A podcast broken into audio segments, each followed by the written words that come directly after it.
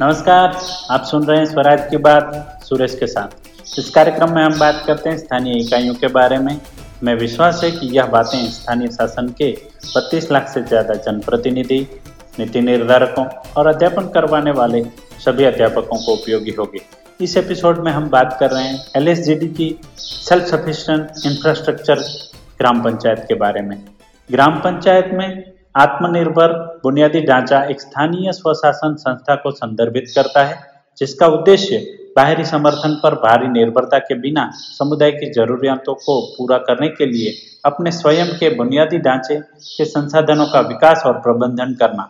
लक्ष्य एक आत्मनिर्भर और टिकाऊ ग्राम पंचायत बनाना है, जो अपने निवासियों की आवश्यक, आवश्यकताओं को स्वतंत्र रूप से पूरा कर सकें। बुनियादी ढांचे के विकास के लिए स्थायी रूप से उपलब्ध संसाधनों के उपयोग पर ज़ोर दें जिसमें समुदाय के भीतर से निर्माण सामग्री, समग्र, श्रम और कौशल शामिल हो।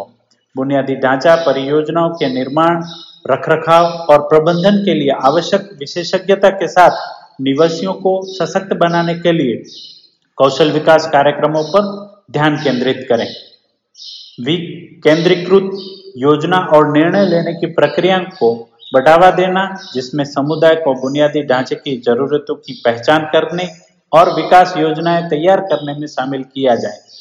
बुनियादी ढांचा, परियोजना और रखरखाव की वित्त पोषण के लिए संपत्ति कर, उपभोगकर्ता शुल्क और सेवा के लिए शुल्क जैसी राजस्व सृजन पहल को लागू करें। बुनियादी ढांचे के विकास के लिए उपलब्ध धन के उपयोग की अनुकूलित करने के लिए विवेकपूर्ण वित्तीय प्रबंधन और संसाधन आवंटन सुनिश्चित करें। नवीनीकरण, ऊर्जा प्रतिष्ठानों, हरित भवनों और जल कुशल प्रणालियों सहित टिकाऊ और पर्यावरण अनुकूल बुनियादी ढांचे का निर्माण को बढ़ावा देना। समुदाय आधारित परियोजनाओं में संलग्न हो, जहाँ निवासी बुनियादी ढांचे की संपत्तियों के निर्माण और रखरखाव की सक्रिय रूप से भाग लेते हैं।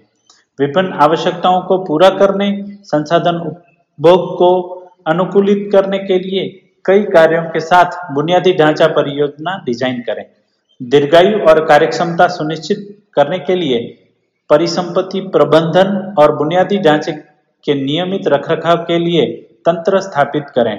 निजी संस्थाओं के साथ जोखिम और जिम्मेदारियों को साझा करते हुए बुनियादी ढांचे के विकास और प्रबंधन क्षमता को बढ़ाने के लिए पीपीपी के अवसरों पर पता लगाएँ।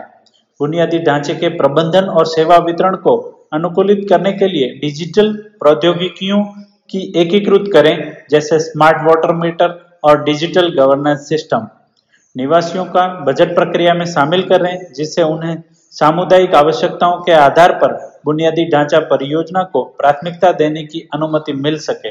बुनियादी ढांचा परियोजना को प्रभावी ढंग से प्रबंधित करने के लिए ग्राम पंचायतों और समुदाय आधारित संगठनों सहित स्थानीय संस्थानों की क्षमता को मज़बूत करना, अन्य क्षेत्रों में लागू सफल आत्मनिर्भर बुनियादी ढांचा मॉडल से सीखने के लिए ग्राम पंचायतों के बीच ज्ञान साझा करने और सहयोग को प्रोत्साहित करना है। आत्मनिर्भर बुनियादी ढांचे पर ध्यान केंद्रित करके एक पंचायत बाहरी फंडिंग पर निर्भरता कम कर सकती है, अपनी शासन क्षमता को बढ़ा सकती है और सतत विकास को बढ़ावा दे सकती है, जो उसके निवासियों की बढ़ती जरूरतों को पूरा कर सकती है। एक समावेशी दृष्टिकोण अपनाना, निर्णय लेने में समुदाय को शामिल करना और प्रत्येक ग्राम पंचायत की विशिष्ट विशेषताओं और संसाधनों को ध्यान में रखना आवश्यक है। आपको आज का हमारा एपिसोड कैसा लगा, आपके सुझाव हमें ज़रूर भेजें।